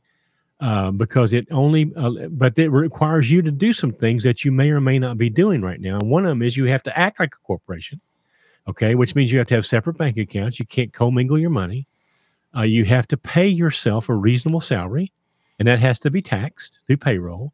And then the the the the, the dividend or the profit that you take outside of that salary is only taxed at 7.62% instead of 15.3 for the self-employment part. That's where the saving comes in. So I'm going to give you that and let you go do the research, but that's the reason that it would that's beneficial to you. Now, if you're not making sixty, sixty-five thousand dollars, you know, in profit after expenses, it's probably not worth it because the tax savings is going to be eaten up by the cost of being a corporation. But if you're making more than that, the tax savings will exceed what it costs you to be a corporation. Okay. And what I mean by that is when you form a corporation, it's like having another, it's like having a baby. You, are it's a separate entity, it's a separate person in the eyes of the IRS. So you have a personal tax return, a personal social security number, and you have this thing over here with an FEIN, and you've got a, a tax return for your corporation. So those are two different things, and the one of them is a little more expensive than the other. The corporate thing is. So the the tax savings have to be enough to offset that, or it's not worth doing it. So I hope that answers your question, or at least gives you enough curiosity to do research on it. So just Google L- L- LLC uh, subchapter S, and you'll see all the reasons to do it. So. Larry, does tire size have anything to do with tire size? Does fuel mileage have anything to do with tire size? Hummingbird asked the question. Don't make any sense. I'm I'm does I'm going to assume anything to do with tire size. I'm going to assume earlier, earlier fuel he mileage. asked a question about a, about two point seven nine. Two seven nine. I think yeah. they're I think they're together. Um, the, the the three things that determine um, the uh, well, here's what we're looking for. When we talk about rear and spec, we're trying to get the engine to be operated at its what we call the sweet spot. Mm-hmm. Now, in our truck, 60 series uh, Freightliners, we want that to be about 1325, 1350, 100 RPMs. Okay. Mm-hmm. So if you're going to drive the truck at 60 miles an hour or 62 or 58 or 70, whatever you drive at, you want that speed to be at the RPMs that are, that are the best for that motor. You do that by changing the specs on the rear end and the final drive and the transmission and the tire size. All three of those together in combination in concert with with each other are going to determine the revolutions per minute that that that that, uh, that the engine's operating at. So the 279 is a great uh, is a great uh, differential if it's on behind a direct drive transmission. It would not be if it's behind a, a, a double overdrive, for example. Right. Uh, so you don't have all the information there. Tire size does have something to do with it. Most of the most tires, the tires we use are 40 between 40 and 41 inches in circumference. So that factors in. You know, if you change the tire size, you're going to change the number of revolutions per minute. So I think that's what you're talking about. But, but, yes, you have to you have to know three things, and you can get the fourth. If you can get the final drive out of the transmission, which you can do that by just getting the model number off of it and googling it. Uh, you already know the rear end uh, number, if unless it's been changed and you don't know that. And then the tire, you can just measure it, or you can look it up. I mean, we know that a Michelin uh, wide base single 455 uh, is a is 40.1 inches. I just know that. Mm-hmm. Uh, but whatever it is, you can either measure it or you can go to their their their website and, and get the dimension off of it. It's pretty easy to find. And you've got those three things, then you can algebraic get to what the what the RPMs are going to be. So um, find for X. There was a comment earlier talking about rider trucks, and let me hit that real quick. Um, I drove for a guy in 2008 and 2009 uh, small company 25 26 trucks and starting in 2008 he started leasing trucks from ryder for the fleet now he is a larry long kind of guy you know he has he was he, hmm. he taught me guy, huh? he taught me a ton uh, while i was there um, he's got spreadsheets to keep up with his spreadsheets. Okay. And at that time, probably was the smart move for him operating 25 trucks. And they had their own broker authority and, and all that kind of stuff. Um, but he saw the writing on the wall with emissions coming. Okay. And he had four or five mechanics that were great at busting down tires and changing injectors and, and working. They, they had bought, I don't, I don't know, like eight old Covenant trucks. That's what I drove when I was there, 2003 uh, Columbia with a, a 12.7 or whatever it was. And, um, but he said to me, he said, look, with this emission stuff coming, I can't afford to train my guys on all this new stuff because it's changing so quickly. But he did the math and he could lease trucks from Ryder and he could push that uh, risk off onto Ryder because it, when one of our trucks broke down, Ryder would send you another truck, right? Remember, we're talking about people buying their first truck. All right, so a couple of things. Number one, if you're a brand new, number one, you have to have your authority in order to lease a truck from Ryder. They're not going to lease you a truck uh, uh, as a brand new authority. You're probably going to have to have a couple years in business. You're going to have to have some financial statements. They're, you're not just going to walk in like you're getting a U-Haul. Landstar will not allow you to put a rental truck on because their qualification process is their qualification process. And I promise you, they're not going to bend it for nothing. Okay. But that truck's got to be, um, um, it's got to be inspected. All right. Then you have things called release of revenue because they have to pay the owner of the truck. Well, Ryder owns that truck. All right. So if you leased a Ryder truck onto Landstar well, Ryder's got to sign a release of revenue to let the money go to you. It's very, very, very complicated. It sounds easy. Oh, well, my truck broke down. Let me just run down to Ryder and grab one for a couple of weeks. It's a very, very, very complicated process for complicated reasons that you can't lease a rented truck on to Landstar. Um, but uh, and I've talked to him. There's a Ryder shop right beside Dolan's place, and I've talked to him before. You know, and guys, it's it's eighteen hundred dollars a week you know. Now they cover a lot of the maintenance and stuff. You don't have to tell you put fuel in it and they take care of the preventative maintenance and they take care of the tires and they take, you know. But it's very very very expensive. Now if you're operating a fleet of 25 trucks, you can probably scale that out and make it work. Lots of companies do. I mean, my gosh, I bet Ryder's probably the single largest truck owner in Penske. You know, really, if you looked at it, I mean, they're there's there's thousands and thousands and thousands of trucks going down the road that are owned and operated by Ryder and Penske, but they're or well, they're owned and managed, but they're operated by a carrier. It's kind of a business to business deal. But that's something that if you are in a young trucking business, you need to push that out of your mind. That's not something that's available to you. It's too expensive. It's not practical. So it's not something you need to worry about. What you can do, however, if you're at Landstar and your truck goes down, there's lots of BCOs that have trucks that they can't keep drivers in, and they'll probably be glad for you to come drive their truck for two or three months while your truck's getting repaired. I know a So- guy, by the way. Met one last Um, week. I'm sorry, what was that, Chris? I said I know a guy. Met one last week. He does that Yeah. very thing. He has now, trucks. now, let me make it perfectly clear. We do not do that. We do but there are lots that. of BCOs who would do that for you. So, Landstar's got a Uh, list. And and they're already in the system. Now, the only thing is at Landstar, you got to it's either got to be an Inway or you know, if you're an Inway driver, it's got to be an Inway truck. Uh, it doesn't have to be, but it will, you're going to have to basically requalify if you drive a Ranger truck and you're an Inway and vice versa. Mhm. It's a much smoother. Any Inway driver can drive any Inway truck immediately uh, with just a little bit of paperwork. You know. Yeah. Uh, otherwise, you got to go through a requalification process. But that's an option for you if you're at Landstar. Instead of renting a truck, just go drive a BCO's truck. You know. Now we did that once. We did it twice with the same BCO. Yeah. God Um, Almighty. It was uh, it was an adventure. Okay. Uh, it, let's let's put it this way: we had to bungee the the uh, the gear shift uh, knob to the dash because it kept popping out of tenth gear. Mhm. Uh, it used about five gallons of coolant every day. Uh, the windshield was so uh, sand blasted Yeah. that you couldn't see through it, and the mirrors shook the whole time. You couldn't see out the mirrors. Other than that, it was a great experience. you know, so. yeah. Yeah. That was. whew. Uh, Spilly Bill, how can you find and confirm an engine's sweet spot?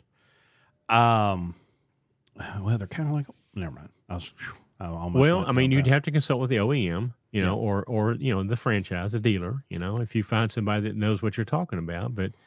Uh, you probably could Google that. I mean, we, I mean, we, we know what ours are, so we don't really have to worry about it. But, um, you know, if you find if it's a Cummins, you probably could call a Cummins shop. Probably could call um, Pittsburgh Power. and They could tell you. If it's a PACCAR or one of or, you know some of these other newfangled ones, I don't even know if they know. You know, I'm not. I don't know how to answer that question. But I would start with the dealer, uh, service manager, or something like that, or maybe even the sales manager. They might have no more know about the specs than the service manager does. Don't know. I, I But. I would start there and then go. I consulted the So Book what- of Knowledge. The Cummins ISX's sweet spot is 1400 to 1500 RPM at there 65 miles per hour. Yeah. Uh, now find the uh, find the uh, um, what's the Mack um, and the Volvo. Um, oh, the D D12. D well, it's yeah, D twelve D and D thirteen. That's the la- latest one. Yeah. anyway, that's that's how hard it is right there. Whoever asked that question. yeah. Google. Um, listen, man, there's a lot of questions can be answered if you start out with the letter G and then Mhm. add an O and an O behind it. It's it, there's a lot of information out there. So, um, oh, somebody said something about the lug tires, uh, the Exxon Exxon Energy tires. The lug is what used to be called the um, Grip. the grip. What's still called the grip? It's That's what it's yeah. called Used now. to be called the XDN2, right? XD, yeah, exactly. Uh, and that tire is uh, significantly less um, fuel efficient than the X Line Energy, uh, which is the smooth, which is the the closed shoulder tire. Um, that's what you want. Now we had to do one back to your question about uh, specking and whatnot. You know, we and we've told we've told the story. We bought a really, really, really good truck up in sight unseen up in Michigan.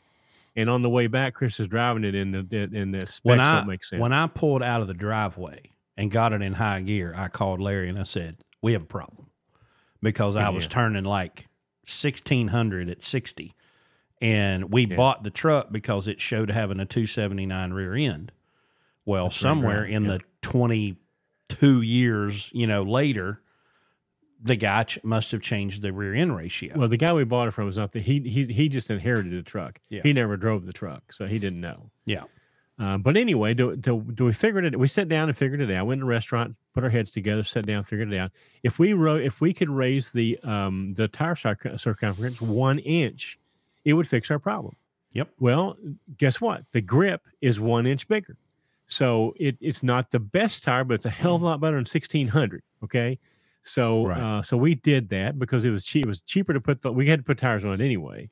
So it's cheaper to put that tire on it than would be to change out the rear end. And uh, at that time, with fuel what it was, it would we'd never recovered the cost of that. So we are sacrificing probably about I don't know I don't I'm not sure what it was because probably a mile per gallon, maybe a little bit less, um, because um, but but we're but now we're down in operating temperature as opposed to being at 1600. Mm-hmm. So that's part of that four. You know, there's there's three, four different numbers there that you have to have three of them of to figure that out. And and once we figured out what the problem was, we knew the RPM. Now we had to figure out what we had to do to get it there. Well, we knew what the rear end ratio was now because we got under and looked at it, and then we knew what the transmission number was. So we got the final drive. So only thing we we could change was the tires. Mm-hmm. Well, we wanted to stay with Michelin, so we just found the Michelin tire that happened to be one inch bigger. And guess what? It's the X line X one X line Energy, um, Grip. uh, or X line grip, and that's what uh, that's what fixed the Four problem. fifty-five instead of a four forty five. Four fifty five instead of four forty five. Correct. So Evan mentioned the Super 10. So I did some research on the Super 10 the other day, and the Super 10 actually has the same 0.74 overdrive that all the other trucks do, or all the other 10 speeds do. So I, I always wondered um, if it had like a really tall overdrive in it because back in the 90s when the Super 10 was a big thing, they all had 390s. But I think remember back in the 90s fuel was a dollar a gallon or less. Nobody cared about fuel mileage. It just you know fuel was just an expense and nobody cared about it. But everybody wanted pulling power. So i think that the super 10 being paired with a 390 was not a consequence of the transmission ratios. It was just everybody wanted more pulling power so they put 390s in. But everything that i could find on a super 10 showed that it had the same 0.74 uh, overdrive that the straight tens did. So I, I think it was just you could probably put a super ten with 350h behind it and be fine. Somebody asked a question: Is can you run steer tires in all positions? And the answer is yes. I mean, there's no such thing as a steer tire, really. It's called an all position tire. Yeah. Uh, we don't because we want to use super singles, wide base singles. Mhm. But I mean, Kevin advocated that a long time ago. Run, he ran uh, all position tires, but he was running from Florida to Georgia and back. But I don't know how well you'd like it if it's uh, if you're driving up in Detroit, you know, in the wintertime. But but there's certainly nothing wrong with doing it. I mean, there's, it, it's very fuel efficient. When I drove for Uh, sh- uh, U.S. Xpress in 2000, I had 10 all position tires. We had Yeah. all position, and I I never really noticed a difference. You know. Right. yes, that's certainly doable. Let's see. Anything else I'm missing? Well, it's not. Yes, Xline Energy D. It's it's, it's actually called the Xline Energy D two Plus, I think now, or something like that. yeah. Whatever the latest version of it is, yes, it's it's the best rolling resistance tire. Now, somebody's told us about Yokohama. There's a yoke tire.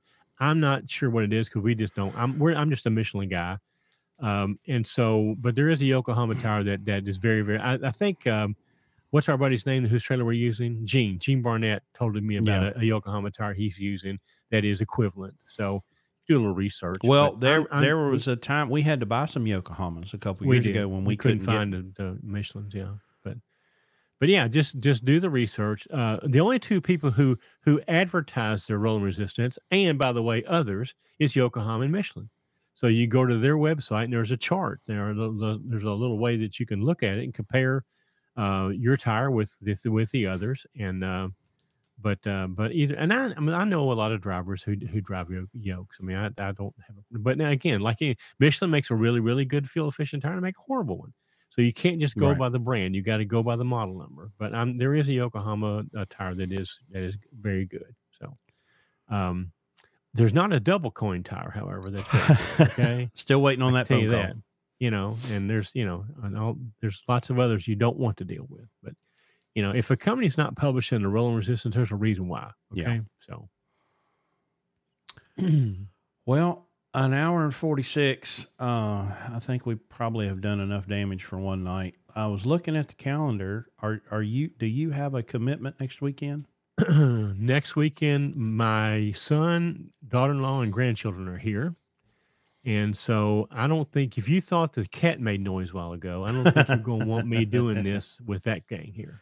Right. Um, so and plus we are probably not going. We're going to the ball game on Saturday, and we're taking them to uh, a, a, a photographer colleague of mine Saturday morning, having a black and white portrait made to go in our new uh, oh, okay. room upstairs over the fireplace. So we're going to do that on Saturday. So we're going to be pretty busy. So yeah, I'm looking ahead now. I'm out again uh first weekend in October. Or Yeah.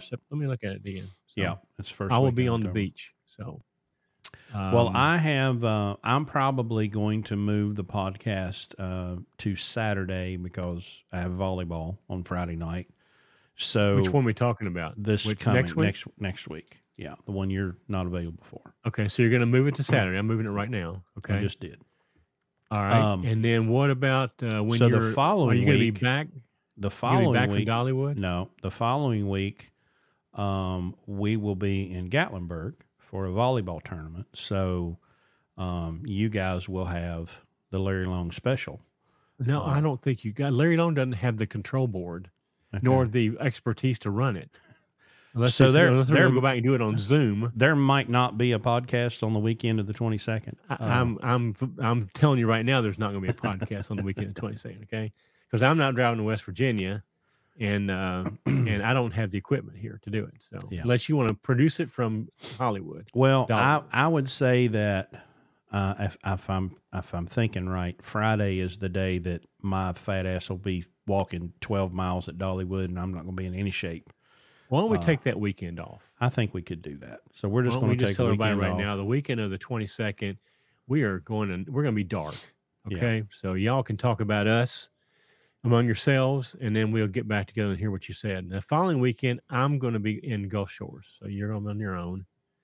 Um, well, I've got another one. I've got You're going to be two weeks in a row. no, no, no, no. That's not true. Friday night, I can go. Well, we, I might could go Friday night. I, I'm leaving four o'clock in the morning to drive 11 and a half straight. Well, out, so, I, and again, I've got volleyball, so I, I'm going to go ahead and move that one to uh, to Saturday as well. And Saturday, I'll come up, and it, it'll be just a- you. I'll come up with some co-hosts of some sort. So. Okay, all right. Yeah, this volleyball thing is very disruptive to the This podcast. this uh, this podcast is just kind of getting in the way of our life, isn't it? yeah, Huh? yeah, Well- After after the 13th, we're back to normal for a while. Yeah. So we should be in pretty Um, good shape. So, well, we will. uh We will see y'all. I will see y'all next Saturday. Larry's not going to see y'all for a couple of weeks, so um, I'm. I'll. I will do my best to come up with some something very very interesting for you. Maybe I'll have that drivers podcast like I talked about, and we can let them don't do give some them don't, don't do them all at one week. Spread them out. Okay. Do one a month. Okay. All right. Uh, when I get back from the beach, we'll well, I'll be prepared to start doing the QuickBooks thing. So we'll do like 15 minutes or so each not each night, and we'll just start from the very. We'll just do the building. We'll start at the very beginning, how to start, and then Chris, are you going to be able to let me? Uh, are you going to be able to to to let me share screen? This? Is Um, that going to work, or Yes, I will. Okay. Yes. so we can go? I can go live. Uh, you know, yeah, with I'm pretty sure okay. I can do that. Okay. I'll. I'll Well, start I'll, playing. I'll, st- I'll, I'll wor- start working on that program, and we're go- and these are recorded automatically, right? So we could capture these and put Yeah. them together into one at some point in time. hmm Somebody asked about having having Yeah, and we also need to do an IFTA. Uh, we need to do an Uh, IFTA updated show, IFTA one. and probably need So- to do one about like uh, business structure, LLC, S corp, that kind of LLC and S corp. Yeah, we could do that. So So if you guys come to the event, you get most of that stuff. Okay, but you know y'all choose not to do that. Anyway, yeah. we had a great time, by the way. I'm still getting some emails from people, and uh, Well, Frank delivered our pictures, um, Yeah, we need to get those out. and some of them are hilarious. Are they? Oh, yeah. Yeah. Is yeah, there he- one of them with a guy with his head on the microphone with the Uh, well, the head, the the front of head, the head was not on the microphone yet. It was headed that way. Was it? Okay. Um, but yeah, there were some really great pictures in there. So Well, it was a good weekend. I'm, I'm like, I'm still getting emails from people. We got- got one from Ken and, and Marianne Best this week. It's really, really sweet. Appreciate the nice, the nice compliments, guys. It was a pleasure meeting you guys and everybody there. We really enjoy putting faces with name. Will a lot of the guys, well, Willie and Steve LaPlante, a lot of guys that are on here every every night. Uh, we're we're all there. We've had a great time and uh, appreciate you guys coming out and supporting us. And Everybody except to doing it that. Schneider guy that showed up and tried to tear the sign down while we were doing our thing. yeah, I wonder if he's a podcast listener now. So I told him about it, so we'll see. I haven't heard from him yet. All right, y'all, we're going to shut her down. We will. I'll see y'all next Saturday Y'all be safe out there. Okay, I'll talk to you guys in a couple weeks. Thanks a lot. Okay. see ya.